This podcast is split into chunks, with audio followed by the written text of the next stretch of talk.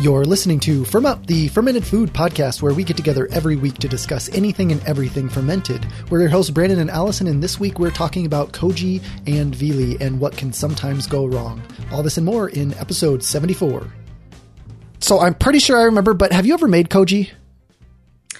No, it's on my list of things that I want to try. I just find it easier to go buy it at the store that's just down, you know, a few miles from my house, just um the one of the Asian markets. Oh yeah, because Um, you've you've made the miso, just not the koji. Right. Yeah, I've no, I've made the miso but not the koji itself. But um I noticed on Twitter that you um have been making some, right? Yeah, I just made mo- most recent batch, and it was looking beautiful. It smelled wonderful. The way that if anyone has made koji, it's. I'd argue it's different. Like, uh, um, I don't know. Do you get much smell when you you're packaged koji? Do you get much smell from that? No, it's kind of neutral. Um it doesn't really provide any sort of smell or I mean it's, it, it's nothing fantastic. I mean, it does a great great job, but it doesn't smell like anything. Imagine a sweet floral essence just kind of wafting through the air in whatever room it's fermenting in. That's kind of what koji is like. It's really kind of hard to explain. It's almost kind of like a almost slightly off like fermented fruit flavor Mhm. or smell. Um, and so it's like on the verge of like a sickening kind of sweet floral smell, but then it's one of those things where the more I've done it over time, like the first time it was kind of funky, and the first time especially that I dehydrated, it was really kind of strong, but I've been making it now for quite a while, and it's something that I I crave that smell. So every time I make it, it's it smells delicious, but just a little off still. It just smells a little weird.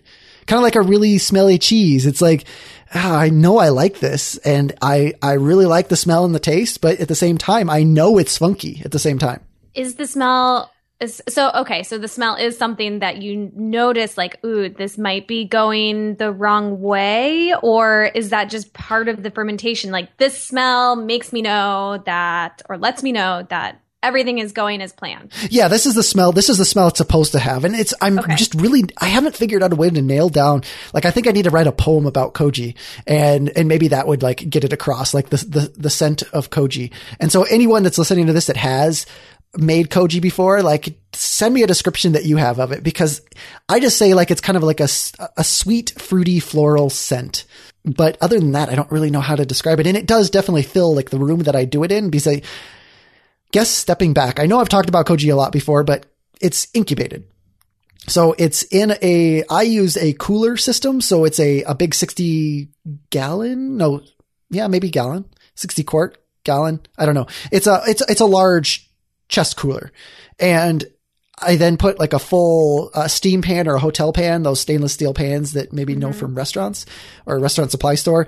And then, so like a full size pan of that just fits right in there and it's filled with water and an aquarium heater keeps it heated. So it's heated with the aquarium, the water stays warm, and then I have an air bubbler, for, so like an aquarium fish tank bubbler that brings in some fresh oxygen, which the mold is, it's helpful for. And then at the same time, it's circulating that warm water, therefore keeping a really consistent temperature. When that thing is full, it's just very solidly the same temperature inside of that, that cooler because before I used to do it just like in a plastic tub. That tub started to expand because there's too much water in it. I'd have to put in the winter, I'd have to put a sleeping bag over top of it for insulation. And now I don't have to do any of that because this, this cooler is plenty enough and I still leave it a little cracked. So there's a little bit of uh, moisture that can get out. But so that's like the setup that I have going on. And I generally will do it in, in kind of office computer uh, area. And it's actually, it's right here with me now and I can smell it and it smells beautiful. Um, but it, it is, it's a little overpowering at this point. Right And, and I know it's probably one of those things where like if I was letting it go, because again, we're dealing with Aspergillus oryzae, and so we're dealing with mold. And so it will start to sporulate at a certain point. So it will, it will go from that white fuzzy color to kind of a green and then get to a, like a dark rich green. And so it'll go this through this entire process. And once it's sporulating, yeah, yeah, I probably don't want to be inhaling too much of that. Before that, as far as I understand, it's not too bad.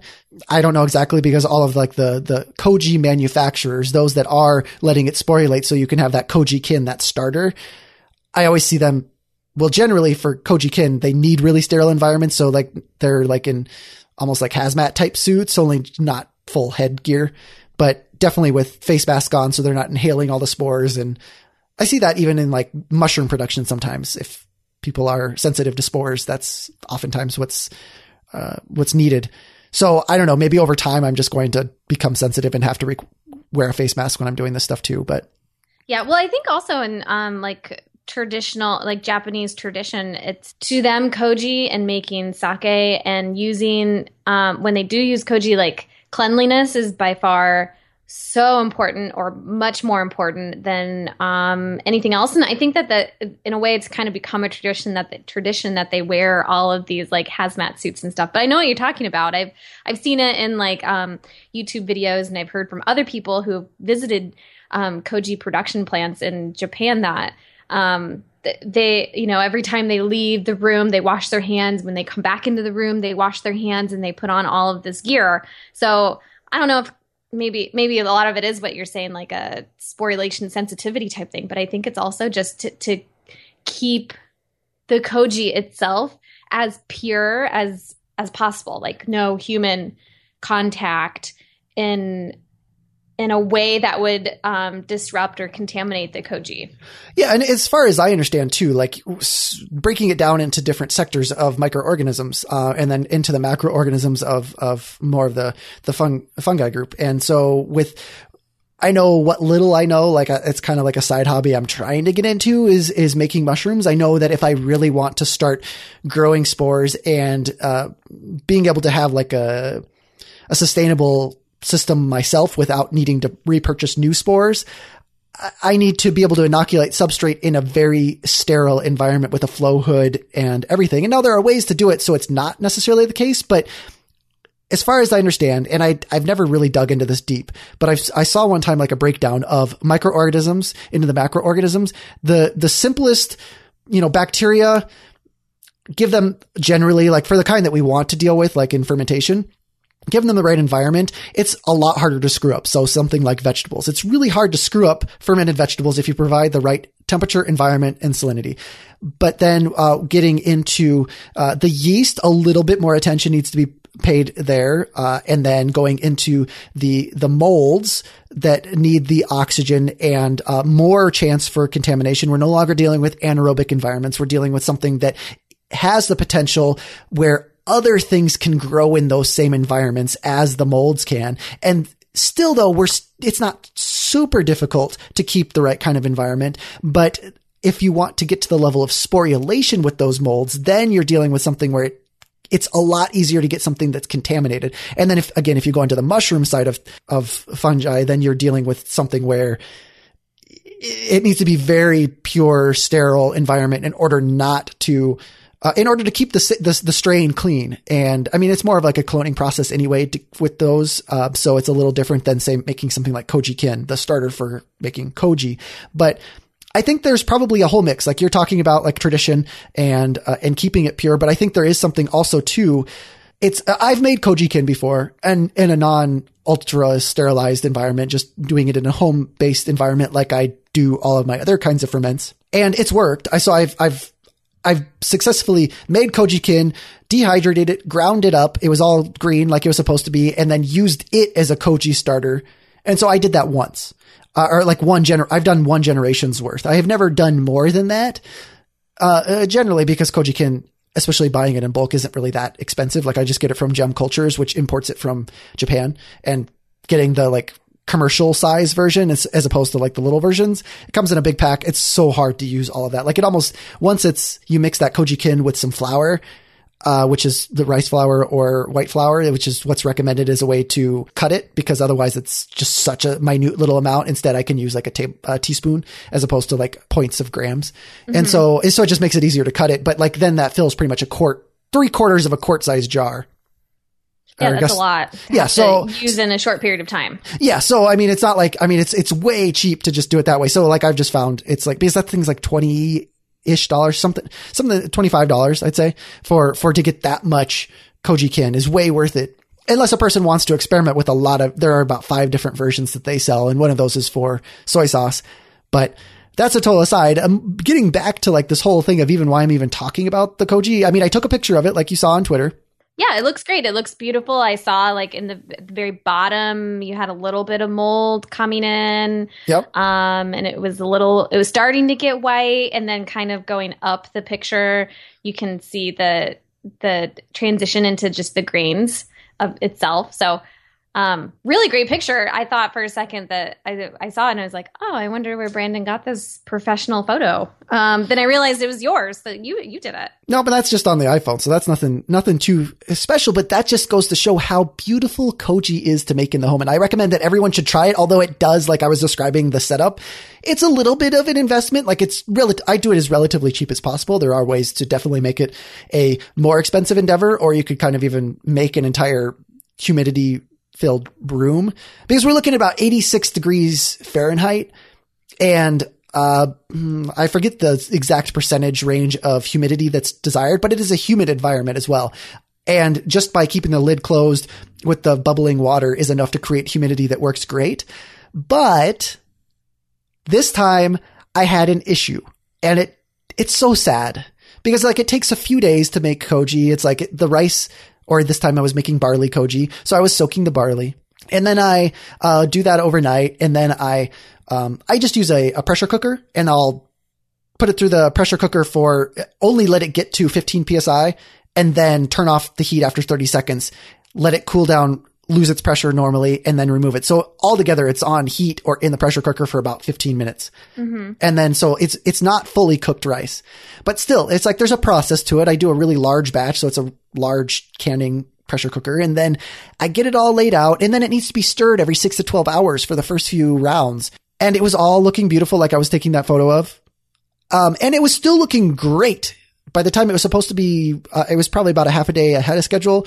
It was looking great. Um, the entire top was covered. There was even actually starting to be a little sporulation on the, the edges, like a little bit of faint green, but nothing, nothing strong. I mean, it's still usable even as koji, but, uh, definitely not even to the point of being full sporulation everywhere. But I had noticed the night before and something I should have actually paid more attention to. I saw, oh, there's an area that's, that's getting a little, the humidity is building up on the top of the lid and it's dripping in the one corner. And so I was like, there was a one spot. I'm like, oh, well, I'm going to lose koji right there. Like that's not going to turn into koji because it's too moist because it's very important. And the reason why I use a pressure cooker or the reason to steam it is because you don't want to just cook rice like in water because it needs to be moist, but pretty much dry ish on the outside, if that makes any sense. So kind of like a rubbery kind of. Yeah. So kind of like soft on the outside, but the inside is still a little hard. No, it needs to be, it needs to be cooked all the way through.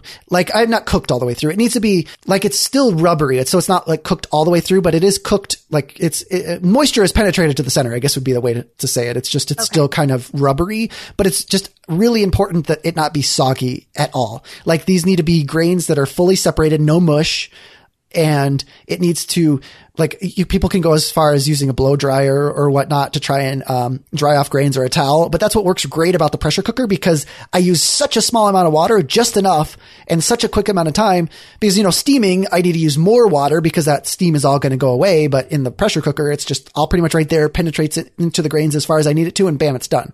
So the the temperature uh, or the the the moisture is very important. It needs to be humid in the environment but dry-ish cooked barley or rice or any other grain on the, the as as a substrate. So it's I'm not doing a great job of explaining it right this moment, but it's it that's very important key. So seeing that moisture was actively dropping in that spot, I knew it was again a little bit wet looking too. So it had like no fuzz growing on it because it's just the mold won't grow.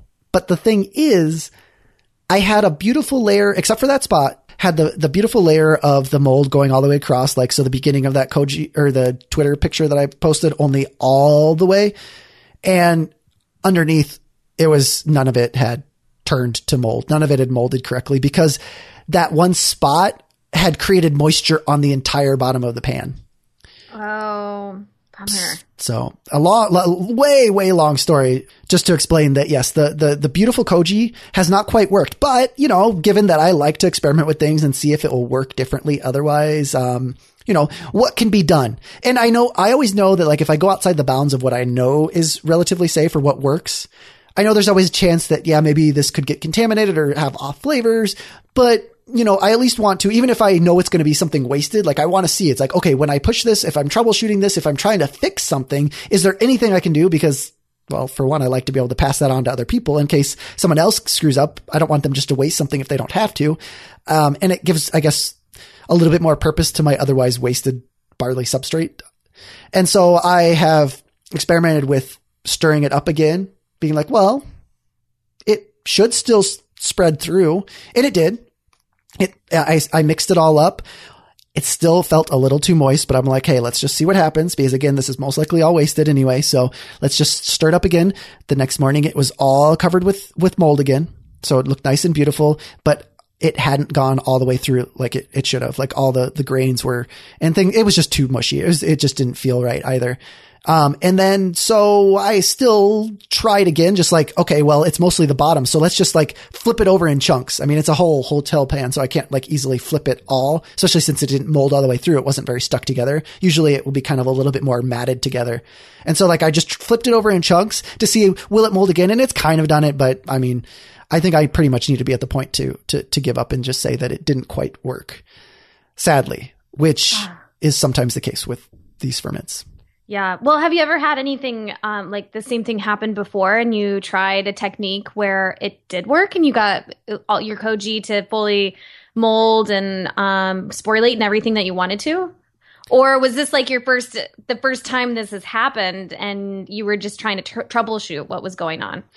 Yeah. Well, troubleshoot like okay so like i i guess i yeah i was trying to troubleshoot in the sense of like see like i guess less troubleshooting and more of like let's see if we can fix the trouble because i knew exactly what the issue was it was that dripping spot and i do actually know what that spot was. It's never been an issue before, which is weird. It's this, like some of those really large chest coolers will sometimes have the plastic ribbon that, that connects like maybe two screws, one on the lid and one on the side that keeps it so oh. it doesn't oh. open too far. Mm-hmm.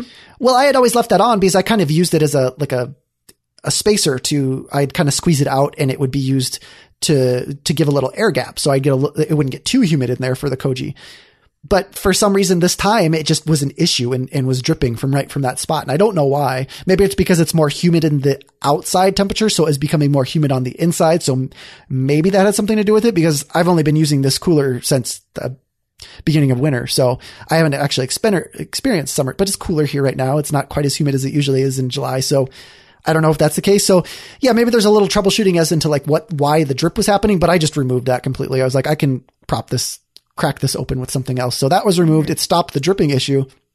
More than anything, I was just trying to see, is there any way to save Koji after it's been so, um, uh, because I already kind of really did know what the issue was. Your other part of your question with, has this ever happened before? No, Koji actually really is quite simple to make. Once a person invests the time and uh, equipment to start making it, it's really easy to make. Uh, it just takes a little bit of labor, like I was talking. Like it takes a few times of mixing before it's allowed to like make some ridges and allowed to sit then for the last fermentation stage. It's it's kind of a nice little ritual process. It's it's I really enjoy it. So so having something go wrong, even when it's obviously blaringly like obvious what went wrong.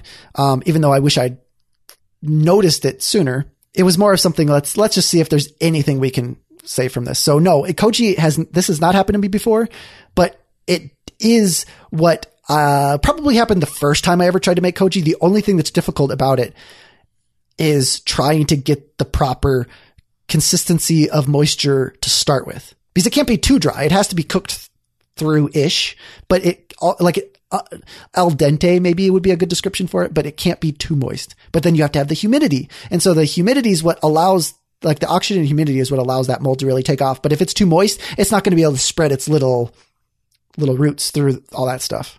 Right.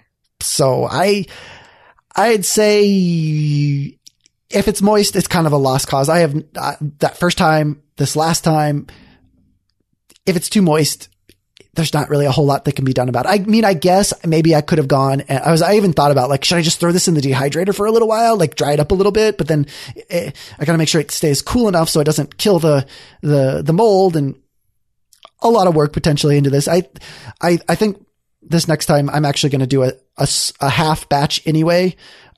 Um, so then it's not as thick to begin with. That's kind of what the ridges are for to help with is so there's not any one pocket of two thick spots. But I'm going to do that. And then plus I removed that plastic thing. So it shouldn't be an, it should go back to not being an issue. Well, that's really unfortunate and hard. I mean, it's hard to kind of throw away or, you know, once you've put so much effort into a fermentation and it's kind of gone starting or starting to go the wrong way. Um, and you try to I guess troubleshoot is not really the right word because I mean, in your case, you know, you knew what was happening, but any sort of method to saving it, I guess, so that you didn't have to um, have everything, you know, be dumped down the drain or put in the trash or um, used for something, you know, something that you can't even eat or intended for. That's that's the hard part about fermentation. Yeah, when it goes bad. Yeah, I mean, I guess compost pile. If nothing else, it's probably good for that. Um, I might try. Could I give it to chickens? Would they eat it? Um, would anything other kind of animal be able to eat it? The only other thing I might actually try, since it is still like very koji like, it's just um, is I might try and make it into amazake, and I can do that. Uh, the the quick way to make amazake is it's an enzymatic process, so just putting it in a jar, and it can be sealed shut. Just cooked rice, fully cooked rice with the koji mixed together, put into a sealed jar, and I can put that in my dehydrator or any other kind of incubator at 140 degrees for like six to 12 hours. And it will, you know, enzymatically break it down a lot more. It'll be a lot more like mush and then add water to that, heat it up uh, uh like, uh, to a boil ish and then make a nice hot beverage not exactly timing for a hot beverage like that. Like it's kind of a nice hot cocoa replacement because it makes a sweet. The koji makes it, brings out even more sweetness and the enzymes kind of break down the rice in a, in a very flavorful way. But uh, it can be also be served cold, but I might just go through all that heating process in case there were any contaminating bacteria or anything in there, then at least I would have had the 140 degrees plus boiling and most likely wiped out anything that mm-hmm. potentially could have been an issue. Um, since at this point, it's like just trying to figure out something. But you also talked about you had something. I know that we don't have too much more time today, but like you also have your something that's not quite working. Yeah, I have. I mean, a few weeks ago, I had mentioned um, that I completely forgot about my Viili that was in the back of my fridge because you've seen pictures of our fridge. It's just crammed full of just random stuff and things get pushed in the back and totally forgot about it. Um, so I pulled it out a few weeks ago and as soon as I opened the jar, it was so rank and awful. The smell was something I had never smelled before. I mean, and instantly I knew it was not not a good smell. Um, so I've been trying to revive it and trying to uh, kind of filter out that bad smell with the hopes of just hope, just hoping that the good bacteria is still in there and they will, if I keep kind of doing a batch fed process or transferring a little bit of the culture into a new vessel of milk and just hoping that, you know, if I do that for so many cycles and so many generations, the smell will go away and I would feel comfortable eating it again.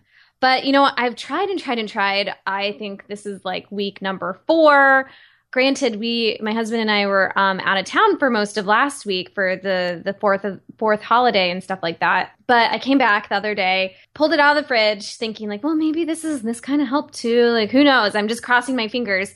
Terrible. I think that it's a lost cause. And i could probably try to do some other things to it um but a lot there's really not much to do when it comes to dairy starters i think um just because you can't heat them up. Otherwise you're gonna and because then you're basically pasteurizing it and you're losing all of the good bacteria that you wanted and that you need to keep the fermentation going.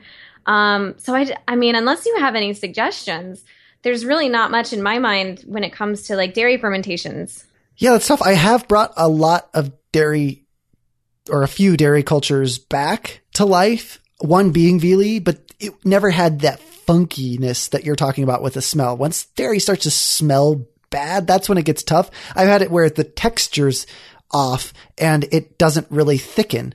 But then if yeah. given like after four, three, four, five generations, then the thickness, bam, pops back. So those bacteria are obviously there, but yours almost sounds like to a, a large extent it might be contaminated. And if nothing else, you can be congratulated for having like stuck with it when most people would have given up on it by now. Uh, yeah, I think that I do do get an award for my um my commit how committed I was to trying to save it. But I think it is. I mean, you know, it, it, it's just human instinct to smell something and, th- and think like, ooh, this smells really bad. I'm not going to eat this. So I don't even have to taste it or try, try to try it. I thought maybe um, the good bacteria was still there in like smaller populations. And then if I keep transferring it into other vessels, then they'll, the population will come back up. Kind of like what you were saying with the texture thing. I mean, I've had that happen before where something has lost its texture. And then by using it a few times, like a few generations down and just kind of knowing that, um, whatever it is, say, uh, dairy fermentations or, um, beer, wine, that sort of thing. Um, the the texture or like the characteristic character, characteristics of it would pop back up. I've seen that before. Um, but when it comes to smell, there's something about it that I just can't handle, and I just don't trust it, and like instinctually, instinctually, and so I just, I just, yeah, I think it's just really contaminated, and it it could be too that maybe at one point I used some milk that wasn't fully pasteurized itself. And um and i think that's where the initial problem started. And when i was looking thinking back at it did i use some milk that was about that you know they have that expiration date. Um and it seems like my husband and i have been buying bil- milk that um has gone sour a lot faster than the expiration date. And so maybe that was one of the that was the case. I had used one of those gallons and you know then they were in this like perfect fermentation temperature world where they were this bacteria had free access to take over um, you know the good bacteria and the bad bacteria won and created this terrible smell and who knows. But yeah i think i think it's a lost cause and it's one of those things that we had also talked about where it's really sad when you lose a fermentation like that and you have to you know, throw it down the drain or find a different use for it where you're not really eating it. And um, because it's just one of those things. Like it's, I, I just don't know if I would trust myself eating it. Yeah, I mean, I would try anything vegetable related, like no question. Like if something's a little funky and I still think there's a chance, I'll try that. Um, dairy, I will try. I don't know if I'd try it if I was pregnant. Not that I again can yeah. be, but like I, I mean, it's like there are certain risks that I'm willing to take but dairy is one of those things that, yeah, I can get pretty sick if I eat the wrong thing. Most likely a mm-hmm. little taste isn't going to kill me, but it's a little bit more dangerous. And I don't recommend to anyone outside of myself, like to, I won't actively recommend to anyone like, oh, just try it anyway, because something can, even sometimes when things smell okay, they can be off in the taste. And then that's when it's even harder. And that's where I just don't even recommend swallowing. Like I won't always like if it's not going to taste, if it doesn't taste quite right, I'll generally spit it out. Um, uh, but yeah, milk's one of those hard things, kind of like meat where it's, there are enough things that can make people so sick that it's just not really worth it unless person is actively realizing the risk that they're taking and, and again like with you being pregnant i don't i don't, think it's really worth it. Um, yeah and that's i'm i'm kind of over it too. Like i've i've tried my best. I gave it my all and i think that it's just a lost cause at this point and i don't think um I want to risk saving it just to be like, I saved you. You smell bad, but I saved you, and then get really sick from it or something. Yeah. Well, or or like give it to friends and fa- or other other friends and family. I'd be kind of embarrassed to be like, here, this is really great culture. Oh, it smells terrible. but it's really great. yeah, make some friends after they like get super sick. Sure, um, everyone would love you. Um, but yeah, I guess in closing, yeah, we're we're so over this Viili and Koji um, that just didn't work out.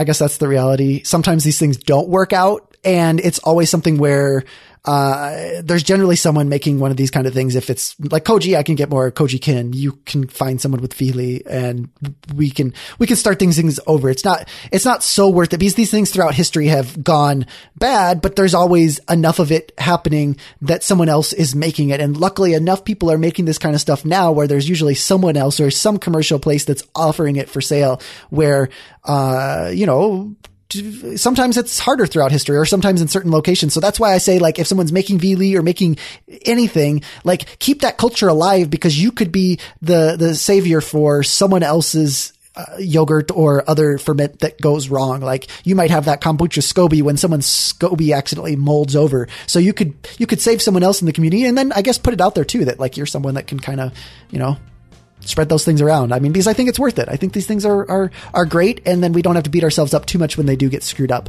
So if anyone does have anything about something that they've screwed up, please do let us know. Like I'm always fascinated by when ferments don't work because generally they're pretty darn easy if done right. But like send us like the most disgusting messed up ferments that you've ever had that you either tried and regret having tried or or tried and it was okay or didn't even want to risk trying. So send those our way, uh, and maybe we'll talk about it in the in the future if we get some good ones in there. But otherwise, you can uh, you can get in contact with us at uh, on Twitter at FermUp, on Facebook at FermUp, or you can send us an email at podcast at fermup.com. Uh, you'll find the show notes for this episode at fermup.com slash podcast slash 74. And until next time, firm up.